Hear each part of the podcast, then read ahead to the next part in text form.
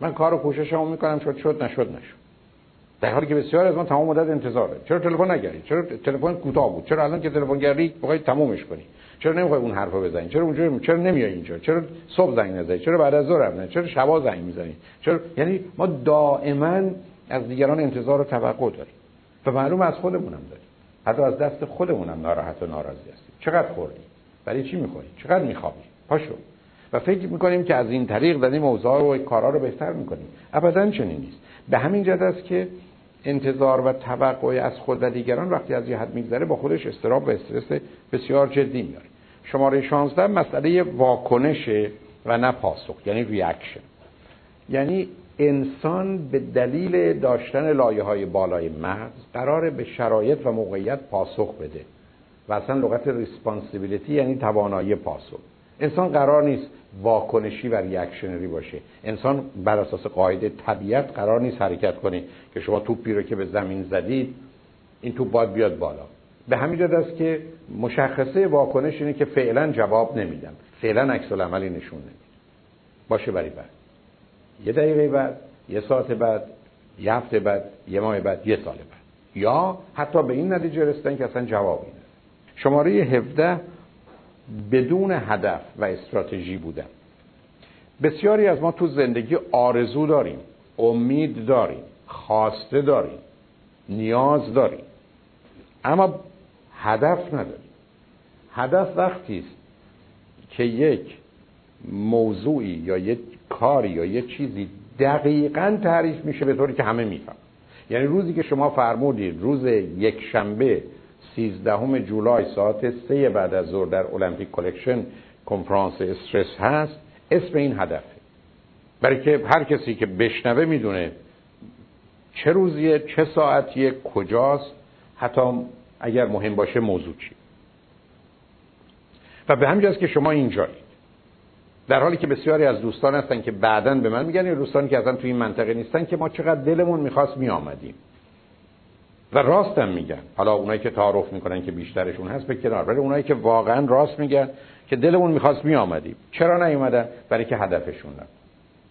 و به همین جهت که بسیار مهم من شما این واقعیت به انسان فقط به هدفش می‌رسه. انسان به آرزوش نمی‌رسه. این که از اون توهماته. آرزو تا تبدیل به هدف نشه و تمام کاری که باید برش کرد تحقق پیدا نکنه یا برش انجام نشه هرگز آرزوی تحقق پیدا نمی‌کنه. اون موقع دیگه اسمش آرزو نیست هدفه. بنابراین من فقط به هدف ها می‌تونم برسم نه به آرزوهام. هیچ کس به آرزوش نرسید. انسان به هدفهاش می‌رسه. اما برای هدف من و شما باید استراتژی داشته باشیم. یعنی تنها داشتن هدف کافی نیست. استراتژی یعنی چیز؟ یعنی سه تا چیز. یک نقشه مپ. همه راه های رسیدن به هدف. دو تر و یا پلان انتخاب یک یا دو راه از اون راه های ممکن. سه پروگرام. برنامه دادن وقت و زمان به اون کاری که می‌خوایم بکنیم. به همینجاست که شما وقتی فرمودید دو نیم از منزل را میافتم که سه به این کنفرانس بیام که تکلیف زمان و مکان همه چیز مشخصه شما به اینجا خواهید رسید. علتش هم این هست که هدف شما بوده براش استراتژی دارید. بنابراین من و شما بدون استراتژی به جایی نمی‌رسیم و بعد آغاز و پایان کار حالا آدمایی که استرس دارن معمولا آرزو دارن خواسته دارن. امید دارن انتظار دارن خب معلومه گرفتارشون می‌کنه. حتی خودشون به تدریج متوجه میشن که شدنی نیست یا نخواهد شد. هر اندازم در دنیای هفل هیپویی باشن و یا فکر کنن انشالله یا آقای ماشالله میاد کمک می‌کنه دیر یا زود متوجه میشن که این کار اتفاق نمیافته. خشمش عصبانیتش و مشکلات دیگه ظاهر میشه. و بعد بسیاری هستن که هدف دارن ولی براش استراتژی ندارن. و همینجور است که وقتی پسری برمیگرده یا دختری به شما برمیگرده میگه من می‌خوام برم مثلا وکیل بشم تنها مسئله نیست که می‌خواد وکیل بشه. دقیقا باید بدونه که چگونه درس هایی بهتره تو دوره لیسانس بخونه چگونه امتحانی باید بده به دانشکده حقوق چگونه باید بره بعد از اون بار رو باید چگونه بگذرونه تا همه اینا براش ممکن باشه. و اینا در حقیقت نه تنها مشخص کردن هدفه راهی است که معلوم می‌کنه و با خودش استراتژی داره که می‌خواد چیکار بکنه. که البته مسئله استراتژی با تاکتیک و یا برخی از تکنیک متفاوتی که بحث من ارتباط نداره. شماره 18 بسیاری از ما کسانی هستیم که به دلیل آسیب کودکی که احساس درماندگی و بیچارگی می‌کنیم helplessness فکر می‌کنیم که توانایی حل هیچ مسئله رفع هیچ مشکلی یا مقابله با ضرر و خطر رو نداریم می‌دونید که اگر کودک انسانی که بسیاری از ما متاسفانه اون رو تجربه کرد بسیار کوشش می‌کنه که یه جایی پیش پدرش معمولا یا مادرش یا بقیه پیدا کنه یا اعضای خانواده یا خواهر برادر معمولا بزرگتر. و چون هرچه کوشش می‌کنه به جایی نمی‌رسه یه حالی در انسان در کودکی پیدا میشه که بهش میگن helplessness یعنی احساس درماندگی و بیچارگی. احساس اینکه غم خوردن و کوشیدن من بیهوده است. فایده ای نداره. و متاسفانه در بسیاری از نظام های تربیتی وقتی اینکه تو وجود من شما جا افتاد نتیجهش این خواهد بود که من و شما با این احساس درماندگی و بیچارگی فکر می‌کنیم هیچ مسئله رو نمی‌تونیم حل کنیم هیچ مشکلی نمی‌تونیم. بنابراین نه با یه دقتی به موضوع نگاه می‌کنیم نه با یه آگاهی و وسعت نظری در مسیر حلش بریم نه اقدام می‌کنیم. در اینچه مسائل و مشکلات روی هم انباشته میشه. در حالی که من و شما توانایی حل مسائل رفع مشکلات داریم. در حالی که من و شما توانایی مقابله با مسائل داریم. بعد از اونم اگر نتوانستیم حلش کنیم توانایی پذیرفتنش داریم. اولا تو زندگی من و شما اتفاقات بد نمیافته. مطالعات نشون میده از هر هزار تا فکری که من و شما می‌کنیم یکیش یعنی فکر بد یکیش اتفاق میفته دوم برفرض که اتفاق بیفته میشه براش کاری کرد. سوم میشه جاینشین و جایگزینی براش پیدا کرد. چهارم اصلا هیچی. خب من شما با نداشتنش می‌تونیم کنار بیم یعنی آخرش اینه که باید بپذیریم زندگی رو بدون اون چیز یا بدون اون مسئله. به هر حال مگر بقیه ای که اون شی رو یا اون فرد رو ندارن دیگه نمی‌تونن زندگی کنن یا زنده نیستن. ولی متاسفانه برای بسیاری از ما معنا نداره. و این حال helplessness و درماندگی و بیچارگی که برخ از خود اصلا دیپرشن این گونه تعریف شده. دیپرشن رو میگن learn helplessness. یعنی این که آدم یاد می‌گیره درماندگی و بیچارگی که توی بحث افسردگی آوردم زمینه رو فراهم می‌کنه که من و شما دچار استرس بشیم. شماره 19 انتظار خوبی و مهربانی و عدالت یا قدرانی در این جهان و از مردم جهان داشتن. اولا بسیاری از ما می‌خوایم مردم خوب باشن. خب مثلا بر اساس ملاکای من و شما تازه اگرم خوب باشن همه آدم ها همیشه یا بیشتر اوقات بیشتر آدم رفتار خوب نداره دومین مطلبی که من و شما داریم انتظار داریم که مردم مهربانی کنن. مردم با خودشون هم مهربان نیستن با عزیزانشون هم مهربان نیستن. ما مهرطلب هستیم ولی مهربان نیستیم. بنابراین انتظار مهربانی از کی داریم؟ و سومی که انتظار عدالت داریم. مسئله عدالت علاوه بر تشخیصش بسیاری از مردم اصلا در اون مسیر حرکت نمی‌کنن. ما اصلا در مسیر جانبداری در مسیر نوعی تفاوت و تبعیض زندگی می‌کنیم و خیلی راحت و آسوده تو صحبت ها میشه اون رو دید. انتظار عدالت از کجا ده؟ اونم در جهانی که طبیعتی که متاسفانه هنوز در روابط انسانی حاکمه قانونش قانون ظلمه. برای که در طبیعت بسیاری از حیوانات یا دو سوم حیوانات برای اینکه یه روز زنده باشن باید حیوان دیگر بکشن به بخورن. در این همچین دنیایی که این چنین ظلم فاحشی حاکم بر قاعدشه امید فقط این بوده که انسان به عدالت و مهربانی حرکت کنه که هنوز به اونجا نرسیدیم. کشتارها و هایی که برای خودمون و دیگران درست می‌کنیم نشانه این مسئله است. اینکه حالا یک دفعه وسط یه همچین دنیایی من شما به دنبال خوبی و مهربانی عدالتیم باعث تعجبه. تا آخر کار بسیاری از ما دنبال قدردانی و قدرشناسی است یعنی فکر کنیم برای هر کار کوچکی کردیم بلا فاصله باید اعلام بشه بلا فاصله باید مطرح بشه. و فکر می‌کنیم که این گونه است که در حقیقت آدما به درستی برخورد می‌کنن. در حالی که ماجرای قدردانی و قدرشناسی یه چیزی است که بیشتر مردم دنیا حسرتش رو دارن و به این راحتی ها هم برای مردم متاسفانه تحقق پیدا نمی‌کنه. بنابراین آدمی که انتظار خوبی داره مهربانی داره عدالت داره قدردانی داره یا تا برخی از صداقت داره من بارها رو خط رادیو دیدم دوستی آمده و حرفش این است که مثلا چرا مردم دروغ میگن؟ چرا این باید به من دروغ بگه؟ من این بوده که حرفتون درست ولی بذارید حرفی بزنم که اذیت نشه. شما دارید به خودتون بیش از همه دروغ میگید. مثلا این انتظار از کجاست؟ این چه دروغه؟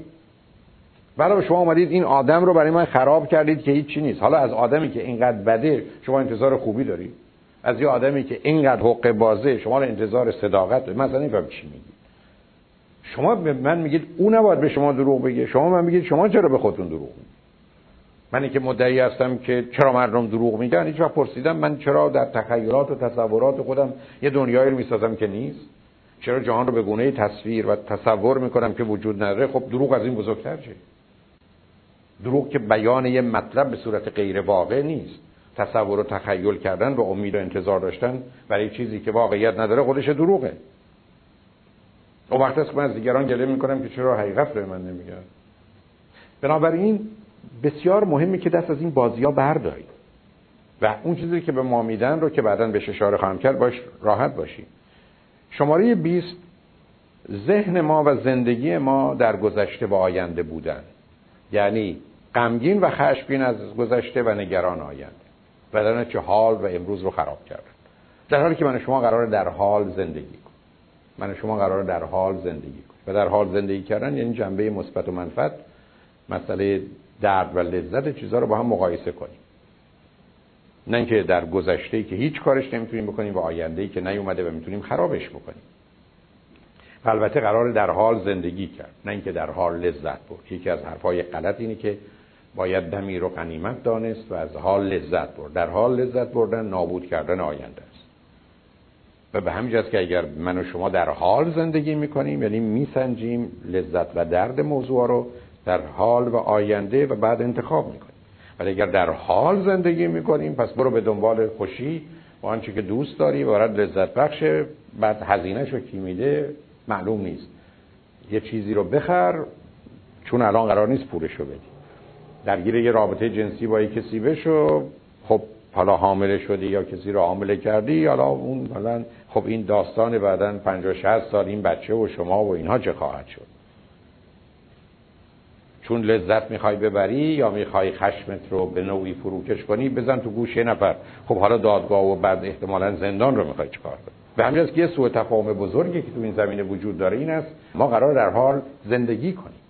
و روزی خواستیم در حال زندگی کنیم here and now همکنون و اینجا معناش این است که جنبه مثبت و منفی رو باید بهش توجه کنیم. بنابراین ذهنی که متوجه گذشته است و در قبرستان و گورستان گذشته زندگی می‌کنه. و یا ذهنی که نگران زندان و بیمارستان و تیمارستان و قبرستان آینده است برای زندگی آمادگی نداره. معلومه که استرس دوستش رو می‌کنه. من حال رو دارم از گذشته آموختم متوجه آینده. درست مانند کسی که پشت فرمان قرار فقط جلو چشمش رو و اونجایی که بهش مربوطه رو مواظب باشه. از کجا آمده یه موضوع است که گذشته و به کجا میره هم یه مسئله است که تعیین کرده. آنچه که مهمه رانندگی درست است در حال و اگر چنین کنیم معلومه که کار ما درسته و الا نه. شماره 21 ارزاع احتیاج ها و نیاز هاست بدون توجه به دو موضوع مهم. یکی واقعیتی که اخلاق. من و شما بدون تردید احتیاجات فیزیکی روانی اجتماعی داریم و باید اونا ارضا بشن یا بهتر ارضا بشن ولی روی واقعیت نمیشه پا گذاشت. یعنی ریالیتی ان فکت رو نمیشه نادیده گرفت. چون روزی که واقعیت رو انکار بکنیم بدون تردید نه تنها نیاز برآورده میشه می‌تونیم به زحمت و خطر بسیار جدی بیاد من و شما همینقدر که نپذیریم که خیابان شلوغه و نمیشه از این ور به اون ور رفت که در امریکا معمول مرسوم نیست. دست به چنین کاری زدن برای که عجله داریم به اونور می‌تونه برای خودمون و دیگران درد سر درست. و مورد دیگه پا گذاشتن روی اخلاقی که امروز از نظر علمی مشخص شده روزی که شما اصول اخلاقی رو زیر پا می‌گذارید نه ارزش ها ولی و سیستم بلکه مورالیتی رو. اون پنج اصلی که عدالت و انصاف رهایی و آزادی واقعیت و حقیقت محبت و عشق هست و بالاخره حرمت و حیثیت. روزی که رو اونا پا می‌گذارید بدن آسیب می‌بینه. حداقل برای دروغ و بیان نکردن واقعیت و حقیقت حداقل سی جای بدن آسیب می‌بینه. و همین که ما دستگاهی داریم که حتی می‌تونه دروغ سنج باشه با وجود تمام کوشش شما و با وجود تمام توانایی هایی رو که در این زمینه به کار می‌برید بدن واکنش خودشو نشون میده که حرفی که این آدم داره می‌زنه دروغ. و این مهمه. و برای اولین بار با توجه به تعریفی که ما درباره مسئله اخلاق داریم و ورود اخلاق به مسئله واقعیت و علم که الان بحث و گفتگوی خودش رو به دنبال داشته همه زمینه ای رو فراهم می‌کنه که روزی که من شما رو اصول اخلاقی پا می‌ذاریم بتونیم کاملا آسیب ببینیم. و به همین جد است که ارزای احتیاجات و نیازها باید همیشه با توجه به واقعیت اخلاق باشه. و مثلث رحمتی رو که من قائل هستم واقعیت است و اخلاق و مسئولیت. یعنی ریالیتی مورالیتی ریسپانسیبیلیتی یعنی روزی که من شما در این مثلث رحمت هستیم واقعیت و اخلاق و مسئولیت معلومه که در مسیر رشد و تکاملی و راحتی و آسودگی. در حالی که اگر در مثلث رحمت نباشیم به مثلث زحمت میافتیم که مثلث زحمت افسردگی است استراب و خش و در درونش استرس یا فشار روانی اجتماعی. و بنابراین من و شما فقط در یکی از این دوتا مثلث ها می‌تونیم زندگی کنیم. مثلث سومی یا چیزی خارج از این دو مثلث وجود نداره. در نتیجه افرادی که نیازهاشون رو وقتی که می‌خوان ارضا بکنند واقعیت رو نادیده می‌گیرن یا اخلاق رو نادیده می‌گیرن گرفتار میشن و بدون اینکه مشکلشون رو در بیشتر موارد حل کنن مسائل به مشکلات فراوانتری به وجود میارن و ای بسا نیازهاشون ارضا نمیشه بلکه گرفتارتر میشه. دوم یک باوری است که در برخی از فرهنگ ها از جمله فرهنگ ما وجود داره که خوشبختی و سعادت با بینیازی ممکنه. در حالی که بینیازی جز در شرایط استثنایی بیماری است. یعنی انسانی که نیاز نداره. انسانی موجود نیازمندی است که نیاز فیزیکی روانی اجتماعی رو نه یکی و ده تا و صد تا در شبانه روز داره. بنابراین رسیدن به مرحله بینیازی یه بازی و غالب اوقات بیمعنا دومش حالت بیتفاوتی است. یعنی من ایندیفرنس هستم و می‌دونیم که برخی از اوقات یه چیزی بدتر از بدبختی است و اون بیتفاوتی است. در نتیجه افتخاری نیست که من I don't care یا اهمیت نمیدم برای که برخی از موضوعات رو باید اهمیت داد. سوم بی‌اعتنایی است. یعنی به روی خود نیاوردن. و جهان رو یه جور دیگه وانمود کردن یا تصور کردن. و چهارمی که معمولا مردم متوجه هستن بیطرفی است. یعنی این پارشال بودن. این پارشال بودن یا بیطرف بودن در زمانی که مسئله عدالت و انصاف و درک واقعیت و بعدا صدور و حکمیه رو میشه فهمید. اما این بسیار متفاوته که من درباره موضوعهای مهم و اساسی بیطرف باشم. یکی از اون موارد در دنیا امروز موضوع سیاسی است. در جهانی که میلیون ها نفر رو می‌تونن سلاخی کنن من و شما نمی‌تونیم بیطرف بمانیم. من و شما نمی‌تونیم بگیم ما به هیچ گروهی تعلق نداریم.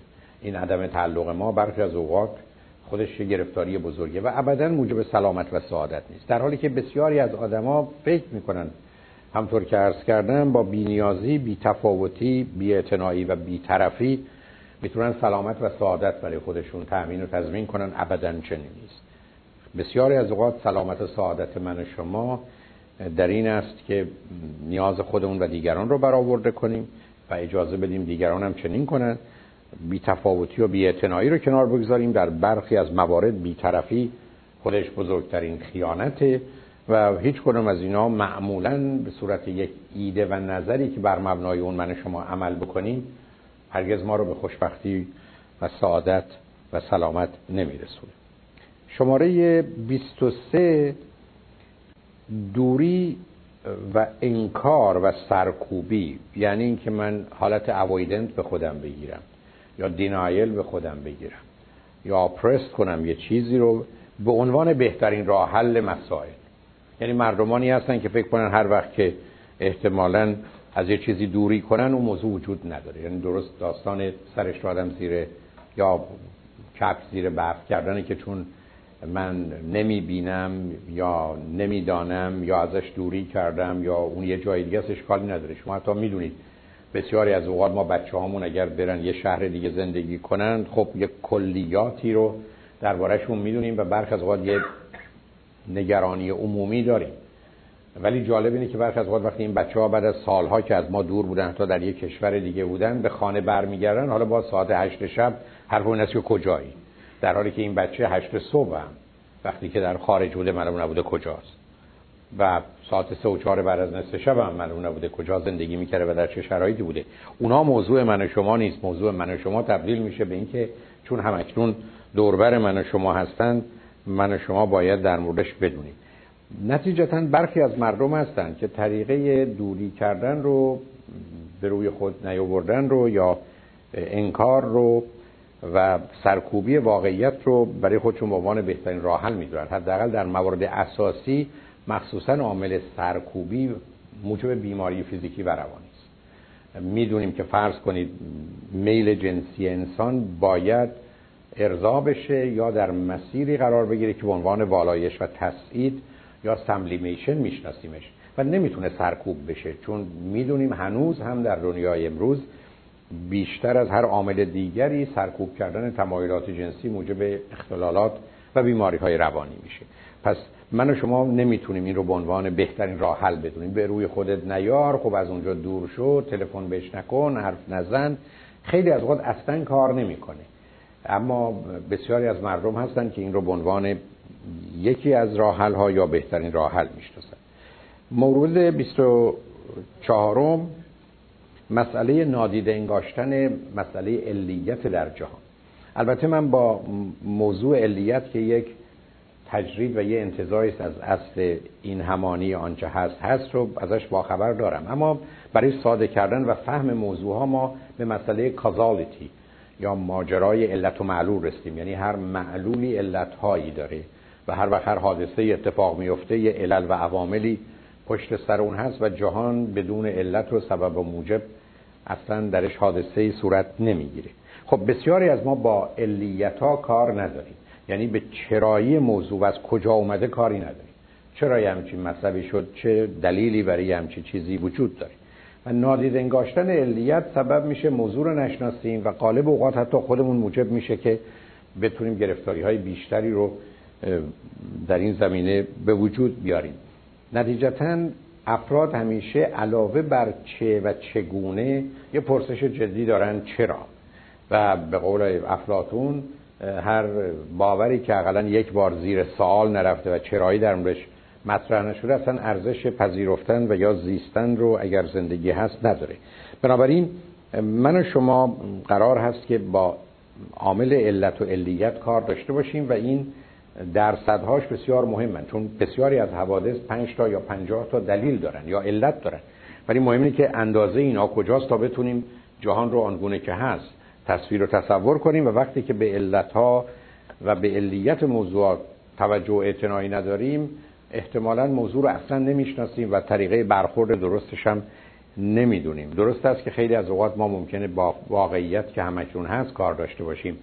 اما قالب اوقات دانستن علت یا علیت کمک می‌کنه. اینه که اگر من و شما یه مشکل روانی یا اجتماعی یا اقتصادی داریم شناختن چراییش خیلی از اوقات کمک می‌کنه برای فهم موضوع و بعدا برای تغییر یا معالجه. و از اینجاست که ما سراغ علیت بریم. متاسفانه یک گرفتاری که در بسیاری از فرهنگ از جمله تو فرهنگ ما هست این است که ما علیت رو با واقعیت مخلوط یعنی روزی که شما علیت رو با واقعیت مخلوط کردید اون جایی که باید به علیت توجه کنید سراغ علیت نمیرید. اون جایی که باید به واقعیت توجه کنید سراغ واقعیت نمیرید معمولا موضوع رو بدتر و خرابتر می‌کنید. نمونه برجستش شما فرض کنید به یه پسر و دختری میگید چرا با این پسر و دختری که مثلا معتاد بیمار بیکاره همچنان رابطت رو ادامه دادی یا میدی یا می‌خوای ازدواج کنی؟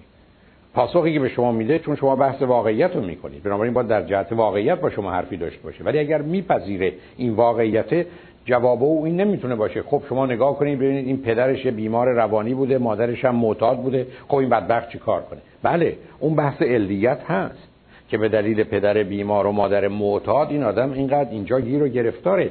ولی ما بحثمون درباره واقعیت. تو می‌خوای با این کسی که همکنون هست ازدواج کنی. شما نمی‌خواید تبرش کنید. شما نمی‌خواید بگید از کجا اومده مسئولیت و تقصیر با کی هست. این آدم چند اندازه موضوع در اختیار خودش بوده یا نبوده که همکنون خودش هم معتاده یا گرفتار یا بیماره. بحث این نیست. بحث این است که الان من و شما با یه فردی روبرو هستیم که مسائل و مشکلات جدی داره و این همچی آدمی به درد خودش و به درد هیچ کس نمی‌خوره و ارزش اینکه انسان بخواد زندگیش رو با او شریک و سعیم باشه نداره. اینکه شما بخواید دنبال علیت برید بعدا کمکش کنین معالجه بشه خوب بشه بحث دیگری است. ولی این دوتا رو نباید با هم مخلوط کرد. و متاسفانه در فرهنگ ما برخی از اوقات به مجردی که میگه یه آدمی چنینه برمیگردن میگن که ببین از کجا اومده. یا وقتی به کسی میگید چرا مسائل و مشکلات این گونه نگاه می‌کنی حل کردیم حرفش این است که در ایران انقلاب شد. این دوتا با هم هیچ ارتباطی در بسیاری از موارد ندارن. و مخلوط کردن علیت با واقعیت یه گرفتاری بزرگی است. در تجزیه و تعلیلات یا ناشی از نادانی است یا منی که دوست دارم یه چیزی رو بی خودی خوب بدونم و درست بدونم در حالی که بد است و غلط گرفتار اون خواهم شد.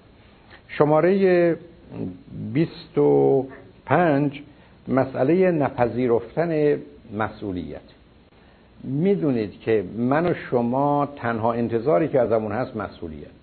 اعلامیه جهانی حقوق بشر این رو به بهترین صورت ممکن بیان می‌کنه. اون زمانی که در ماده اولش میگه انسان ها آزادند دارای حقوقی هستند و حرمتی هستند که هرگز ازشون نمیشه گرفت.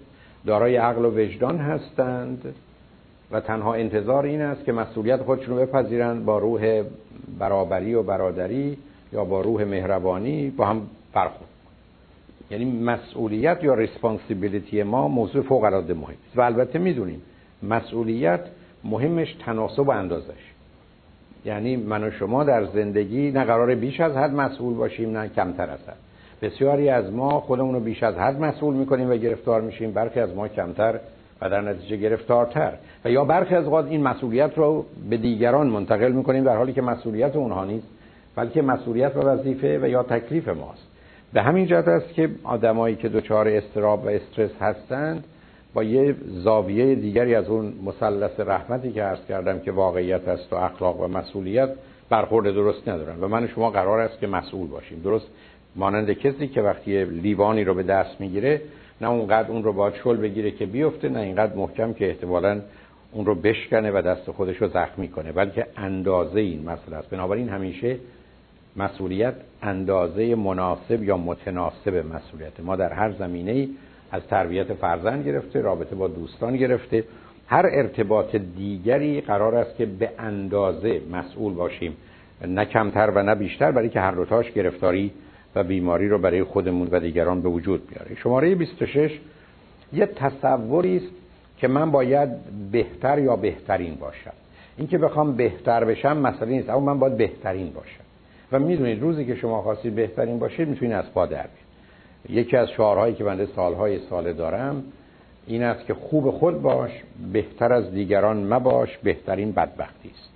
در بسیاری از موارد بهترین بودن فقط برای خود و دیگران در سر درست کردن اینکه شما در حالت عادی و معمولی یا در شرایطی که توجه و تاکید می‌کنید در یه زمینه از دیگران بهتر یا بهترین میشید خب این نتیجه است.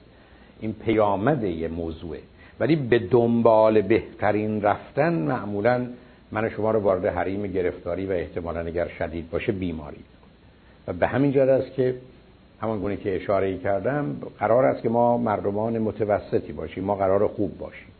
و جمله واقعا این است که خوب خود باش بهتر از دیگران ما باش بهترین بدبختی است و این تصور که من باید بهترین باشم باید بهترین مهمونی رو بدم باید بهترین لباس رو بپوشم باید بهترین بچه ها رو داشته باشم غالب اوقات مثلا در چارچوب پرورش تعلیم تربیت من شما رو به جایی می‌بره که بیمارترین بچه ها رو تحویل می‌دید و این غالب اوقات امیدوارم کسی اذیت نشه.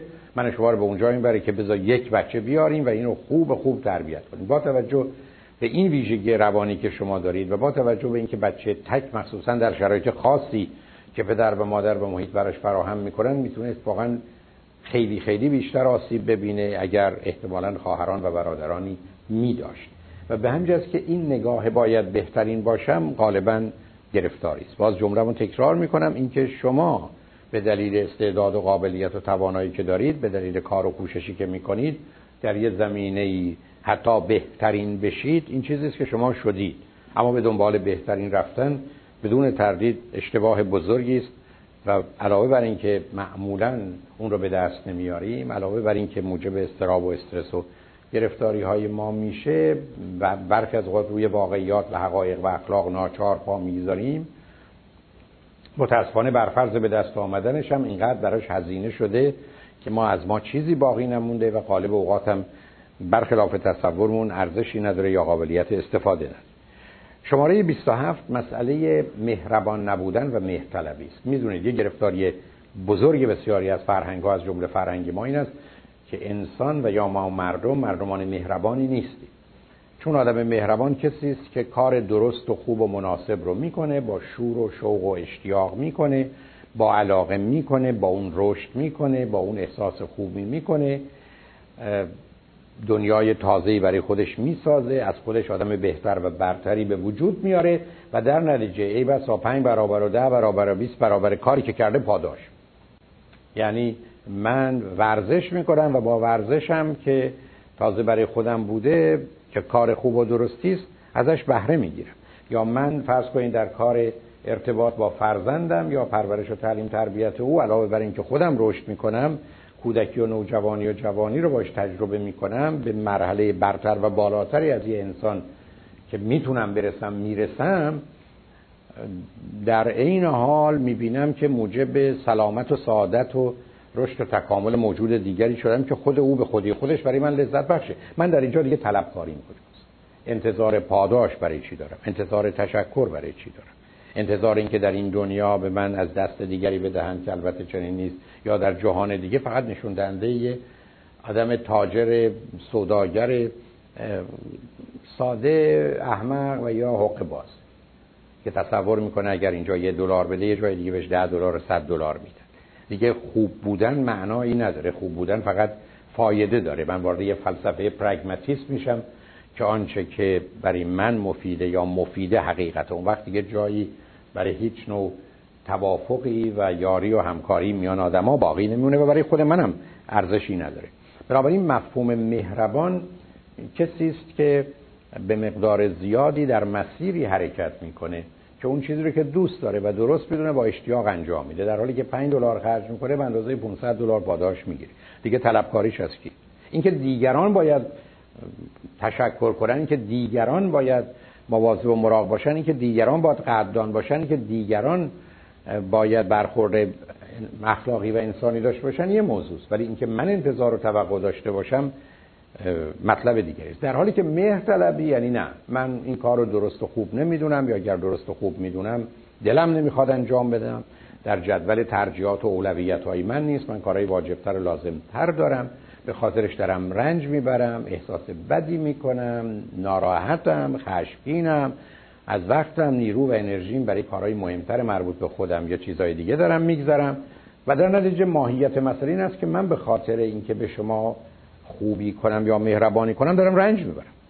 من احساس بدی دارم. خب اسم این مهرطلبی است. این لاو ترسته این یه آدمی است که گرسنه و تشنه محبت. این ارزشی نداره یه آدمی است که در حقیقت یک خودش رو دوست نداره و دیگران رو دو خودش رو خوب نمی‌دونه و دیگران رو. و سه وحشت از شما داره که این کار می‌کنه. من از ترس اینکه شما پشت سرم چه میگید راجع من چه قضاوتی می‌کنید چه نظری اینجا و اونجا داشته باشید دست به کاری می‌ذارم. و به همجاست که مهرطلبی از یه حدی که بگذره اصلا یه بیماری است یه بدبختی است و یک گرفتاری. به همجاست که انسان قرار مهربان باشه و نه مهرطلب. آدم مهرطلب همیشه زیر یه عالمه فشار است بیش از همه خشم و عصبانیت و معلومه که کنار اون افسردگی و استراب و استرس هم خواهد.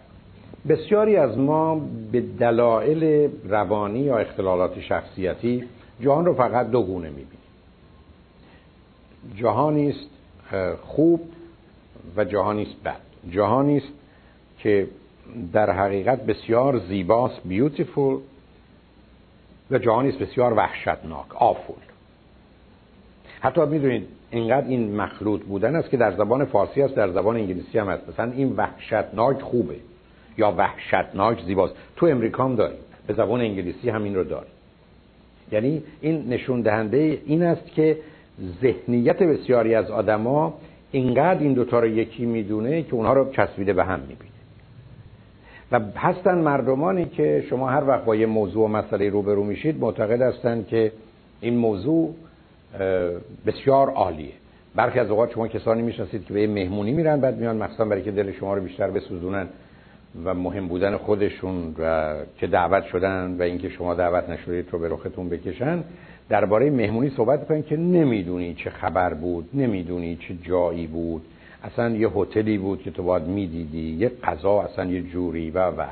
در حالی که شما بعد که به اون هتل میرید می‌بینید خیلی با هتل های دیگه فرقی نداشته و نداره و مهمونی هم خبری نبوده اصولا کسانی هستن که دوست دارن اونجا رو خیلی زیبا و مهم بدونن. مخصوصا اینا کسانی هستن که چون به خودشون خوش گذشته یا ازشون تعریف کردن اونجا به نظر زیبا آمده من اگر به یه مهمونی برم پنج نفر ده نفر بیان سراغم و از من تعریف بکنم من کنم بابا عجب مهمونی است. به خدا دیشب ما یه مهمونی رفتیم مثلا چی بود؟ و اگر کسی محل سگ به من نگذاره که معمولا چنینه من فکر کنم واقعا عجب مهمونی مزخرف بیخودی بود. وقتی اون طلب کردیم رفتیم اومدیم آخرش هم هیچ. چون ملاک این است که آیا لیلی به لالای من می‌گذارن یا نمی‌گذارن. و در نتیجه می‌خوام به توجه داشته باشید. بسیاری از دوستان شما و البته نه شما چون شما اینجا تشریف آوردید دوستان شما وقتی تعریف می‌کنن از خوبی جاهایی که شما نبودید باور نکنید. در این عالم وقتی که خرابش می‌کنن چون بهشون اعتنا نشده مطمئن باشید آنگونه نیستن. حالا کسانی که اصلا جهان رو این چنین به صورت وحشتناک زیبا و زشت می‌بینند به صورت وحشتناک خوب یا بد می‌دانند بدون تردید تو زندگی از پا در میان. برای که این نگاه و این نظر اصلا نگاه واقع بینانه ای نخواهد بود. بنابراین از این حال و از این نظر و احساس باید بیرون آمد. شماره سی آدمی است که اصولا عقل و منطق رو به عنوان عامل اصلی تجزیه و تحلیل خودش به کار نمی‌گیره. یعنی از یه طرف عقل و رشنال و تینکینگ رو به کار نمی‌گیره. و از جانب دیگه اون چیزی که به اسم لاجیک یا منطق هست که طریقه به کار بردن و به کار گرفتن درست عقل رو میآموزه رو ازش به درستی استفاده نمی‌کنه. و معلوم است که روزی که من و شما جهانی رو که درش زندگی می‌کنیم با نگاهی عاقلانه که سبب میشه واقع بینانه و علمی باشه و رعایت اصول منطقی باش برخورد نکنیم معلومه که استراب و استرس می‌تونه من و شما رو سخت گیر بیاندازه و گرفتار کنه. شماره سی و یک بسیاری از ما یه نگاهی داریم که راه حل مسائل و یا مثلا پرورش و تعلیم تربیت کودکان و یا بهتر کردن نظام اجتماعی یا حتی سیاسی و اقتصادی تنبیه و مجازات یعنی پانیشمنت. یعنی اصلا این نگاهی است که وقتی به ما بگن مثلا اوضاع یک کشوری خرابه میگیم اگر ده نفر رو بگیرن و دار بزنن بقیه حساب کار خودشون رو می‌کنن و درس عبرتی میشه. اگر بچه رو یک دفعه حسابی سر جاش بنشونی یا بزنیش آدم میشه دیگه نمی‌کنه این نگاه تنبیه به عنوان راه حل یا برخی از اوقات حتی بهترین راه حل بدون تردید ابدا با واقعیات نمی‌خونه و اصلا غیر از جنبه غیر اخلاقی و غیر انسانیش نشون دهنده یک فرد کمدان نادانی است که واقعا با هر چشم دردی می‌خواد چشم رو دور بیاندازه. در نتیجه تنبیهی که بیشتر مواقع در زمین های پرورش و تعلیم تربیت یا فردی اصلا کار نمی‌کنه. اصلا کار نمی‌کنه. و در زمینه های اجتماعی هم قرار هست که فقط در حدی باشه که عدالت و انصاف رعایت بشه. اون هم با تعریف دقیقش. هیچ جای دیگه نمی‌تونه جایگاهی در جامعه انسانی داشته باشه. اما متاسفانه گرفتاری بزرگی که بسیاری از ما مردم داریم اینه که فقط از طریق تنبیه و مجازات می‌خوایم موضوع رو درست کنیم. تا اونجایی که بسیاری از پدر و مادرای عزیز ما فرضشون بر این است که مثل که پلیس محله هستن و در درست مانند پلیسی که سر یه چهارراه میسته و با هزار تا اتومبیلی که رد میشن که رعایت اصول رو می‌کنن کاری ندارن اون یک نفری که هست رو می‌گیره.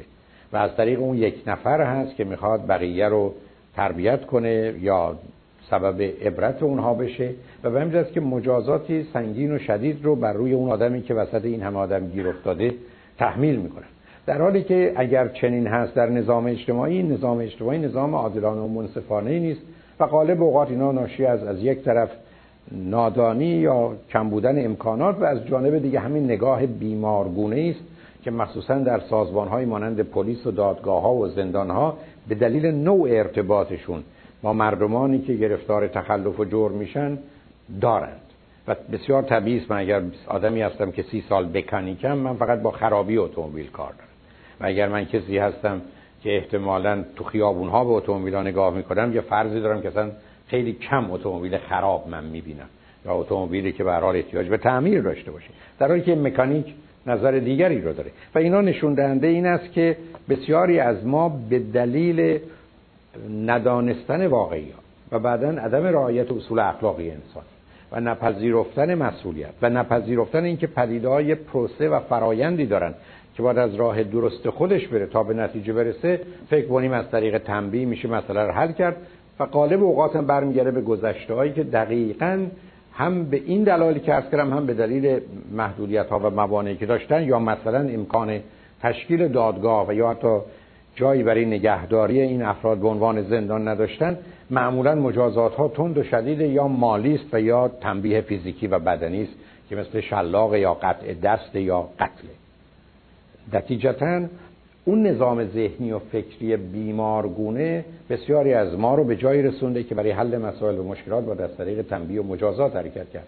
در حالی که هم آدمی که تنبیه میکننده می‌کنه به خودش آسیب می‌زنه هم تنبیه شونده آسیب می‌بینه هم رابطه خراب میشه. هیچ فایده برش متصور نیست. و در تجزیه و تحلیل اون چی که به عنوان positive punishment می‌شناسیم یعنی تنبیه مثبت یعنی به مجموعه یا سیستم چیزی رو اضافه کردن بدترین نوع حل مسائل و یا پرورش و تعلیم تربیته در حالی که اون چیزی که به عنوان positive reinforcement هست تقویت مثبت یعنی در حقیقت وقتی یه فرزندی کار خوبی می‌کنه یا می‌خوایم کار خوبی بکنه به اون پاداش بدیم. ما خوب میشیم او خوب میشه رابطه بهتر میشه کار هم اتفاق میفته مخصوصا وقتی که به این نکته توجه داشته باشیم که مثلا در چارچوب پرورش تعلیم تربیت وظیفه پدر و مادر آموختن کار خوبه و نه حتی بازداشتن بچه از کار بد. زیرا اولا به جایی نمی‌رسیم اگر بخوایم بچه اون از کار بد باز بداریم. تازه برفرزم که بتونیم اونها رو از کار بد باز بداریم موجودات بی و بی خاصیت و بیکاری از اونها ساختیم که انجام هیچ کاری رو به راحتی نمی‌تونند برای خودشون انتظار بکشن یا انجام بدن یا تحقق ببخشن. بنابراین مسئله این است که ذهنیتی که به دنبال مجازات هست به دنبال تنبیه گرفتاری است. این مجازات حتی می‌تونه به صورت نق و ناله و نفرین و حتی یک body language یا حرکت بدنی باشه که عدم رضایت ما رو نشون میده. دلیل نداره که این تنبیه حتما به صورت فیزیکی مشخص مرئی باشه. و متاسفانه بسیاری از ما این رو با خودمون و دیگران داریم و اینقدر در زندگی ما عادی و معمولی شده که فکر کنیم تنها طریقه اداره کردن خودمون و دیگران فقط در حقیقت اعتراض است و سرزنش است و شکایت. که همطور که ارز کردم کار به جایی نمی‌رسه. شماره سی و یک. حرف این است که باید از خطر و ضرر ترسید. بسیاری از ما یک نگاهی داریم که خودمون رو نباید به خطر نزدیک کنیم. ما قرار نیست ریسک کنیم. ما قرار نیست برای خودمون دنبال یه کاری بریم که ضرر داشته باشه. و این غالبا برمیگرده به اینکه از کودکی بویژه بین یک تا سه سالگی اون زمانی که ما به دنبال آزادی بودیم که از راه رفتن ما شروع میشه و بعدا حرف زدنمون. و بعدم کنجکاوی ما که می‌خواستیم سر از همه چیز در بیاریم دونه بدونه پروبال ما رو کندن و شکستن و دست و پای ما رو قطع کرد و بنابراین من رو به صورتی در آوردند که چون حالا پایی ندارم باید روی زمین بخزم. و یا منو تبدیل به یک مرغی کردن که چون پر و بالم و کندن من فقط می‌تونم احتمالا یه جهشی داشته باشم و یا یه پرشی اما امکان پرواز ندارم. و به زبان دیگه من رو با ترمز روانی به این دنیا فرستان یعنی در حالی که یه پای من رو گاز زندگی می‌تونه باشه پای دیگه من برخی از خود محکمتر روی ترمز زندگی است و بنابراین با وجودی که بنزین رو مصرف می‌کنم به جایی نمی‌رسه. و این انقدر در انسان ها متاسفانه وجود داره که بسیاری از ما هیچ حرکتی رو با سرعتی که باید انجام نمیدیم و قالب اوقات اگر دو سه قدمی جلو میریم یکی دو سه قدمی برخی از اوقات به عقب برمیگردیم.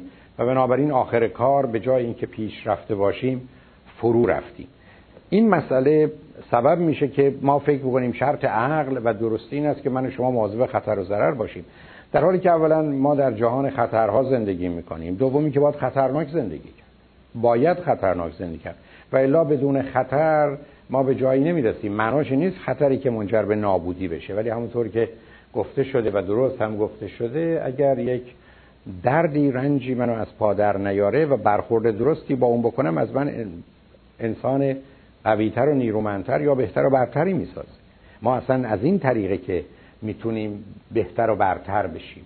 بنابراین به چه مناسبت باید از خطر ترسید یا از ضرر ترسید؟ بسیاری از افراد هستند که این زیان رو در رابطه یا این زیان رو از نظر مالی در حدی می‌دونن که آخر کار هیچ چیز به دست نمیارن هرچی هم که دارن از دست میدن. تازه آنچه را هم که دارن اگر داشته باشن به دلیل وحشت از دست دادنش هرگز ازش نه استفاده درست می‌کنن و نه لذت می‌برن. بنابراین مانند زمانی است که ندارن و اینو شما در آدمای خصیص می‌تونید ببینید.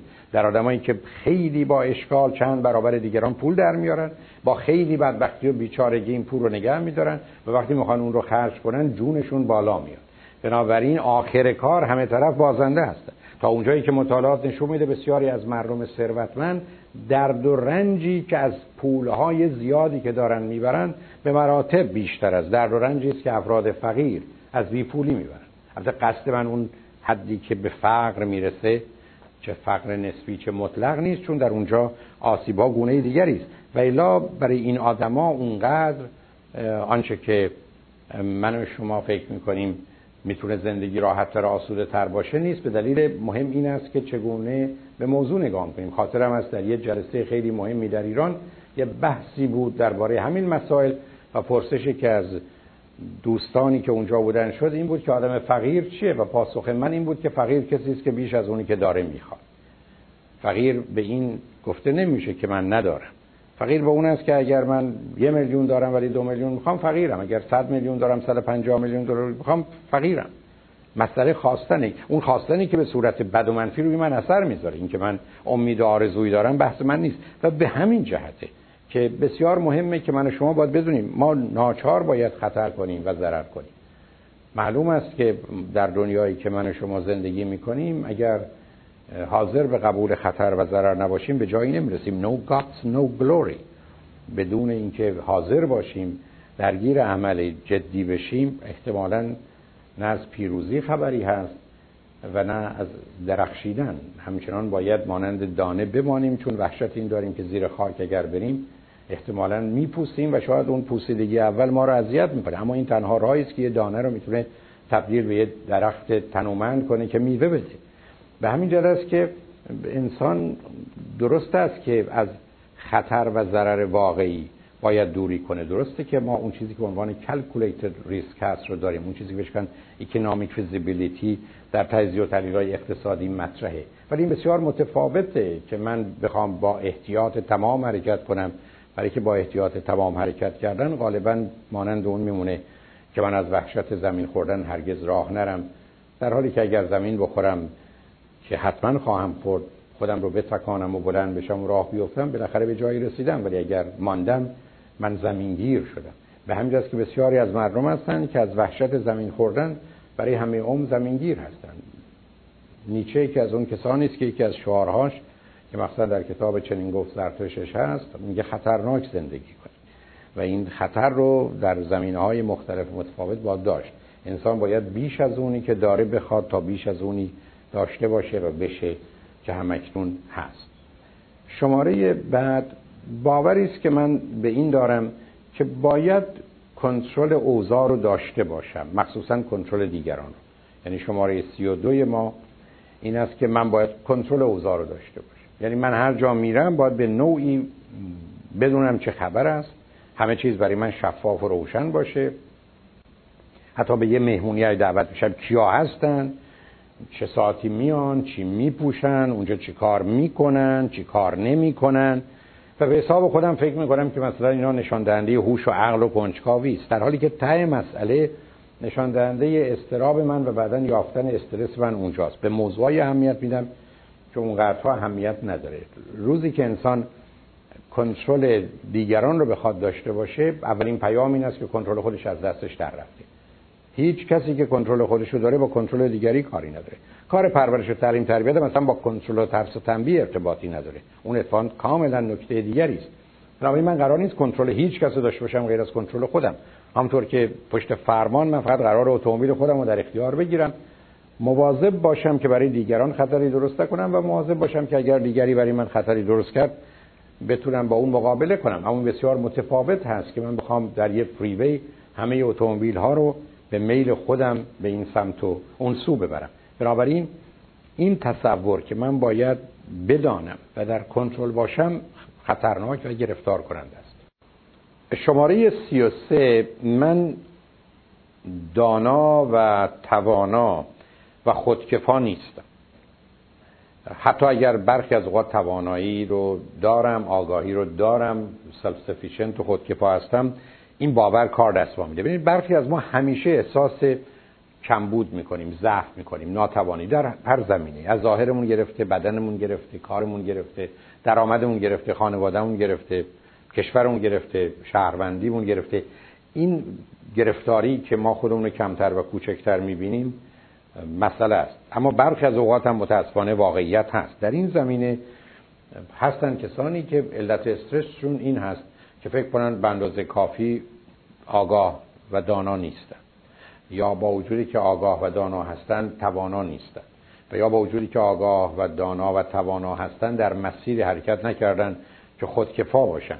و به خاطر این هست که گرفتاری و مسائلی رو دارن و در نتیجه زمینه رو برای استرس و استراب می‌تونه فراهم کنه.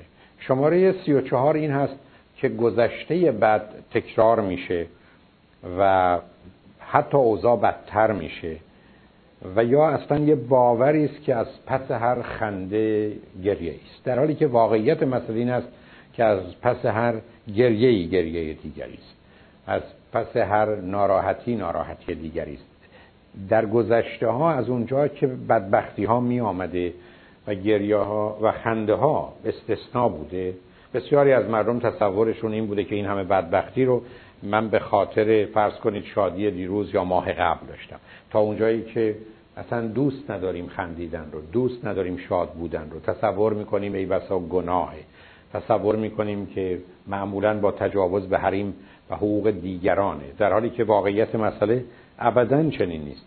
به همین جهت است که گذشته بد تکرار نمیشه گذشته بد قرار نیست که همینجوری تداوم پیدا کنه. همونطور که خوب میگذره بد هم میگذره واقعیات رو باید نگاه کرد. و اگر البته ما از یه جا شروع می‌کنیم از یه راه میریم به همون جایی که قبلا رسیدیم خواهیم رسید. ولی این بسیار متفاوته که یه توهم و تصوری داشته باشیم که این چنینه یا باور به یه موضوع مثل شانس و بخت و اقبال داشته باشیم. درست است که حوادثی در جهان هستن که احتمالشون یک صدم یک هزارم یک ده هزارم یک میلیونیومه و اتفاق میفته و اینا تابع یه قاعده مربوط به خودشون هستن. اما هیچ کسی خوششانس نیست که اتفاقات خوب براش بیفته و هیچ کسی بدشانس نیست که اتفاقات بد بیفته.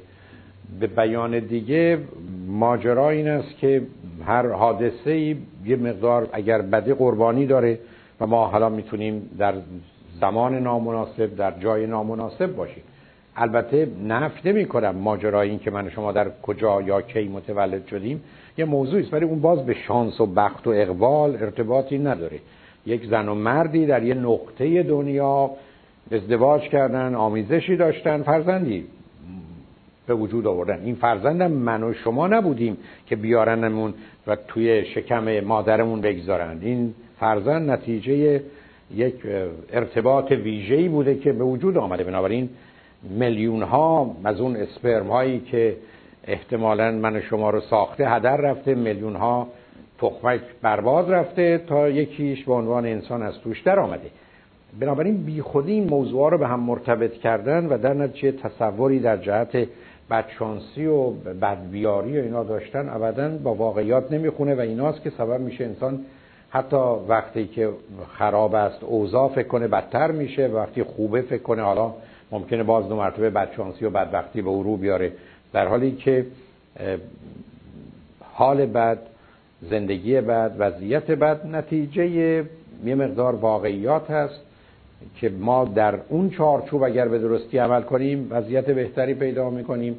اگر نه نخواهد بود و البته حوادث و اتفاقات همیشه می‌تونه زحمت ده سی ساله رو در یک آن از میان ببره. همونطور که شما می‌تونید چهل سال در زمین های مختلف کار کرده باشید یا حادثه اتومبیل به زندگی من یا شما پایان بده بنابراین موضوع رو نباید با هم مخلوط کرد.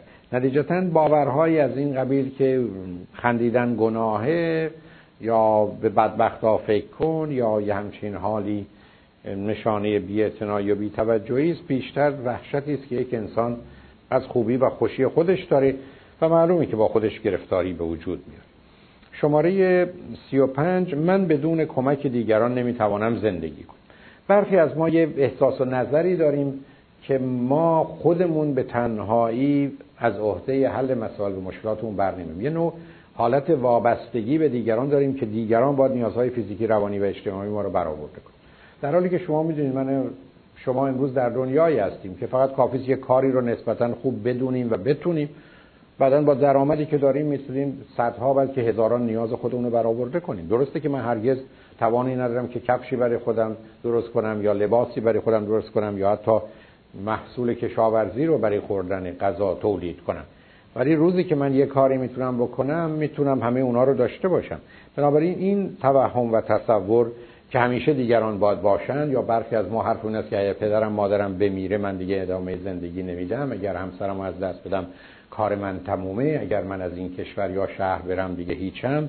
اگر فرض کنید این دوست یا دوستان رو از دست بدم من تنهایی چه کنم؟ اونا یه گرفتاری است. اینا برمیگرده به یه ویژگی روانی من که من خودم رو در یه چنین وضعیتی قرار دادم. و بعدم اصولا قرار است که من و شما مستقل و آزاد و روی پای خودمون بیستیم.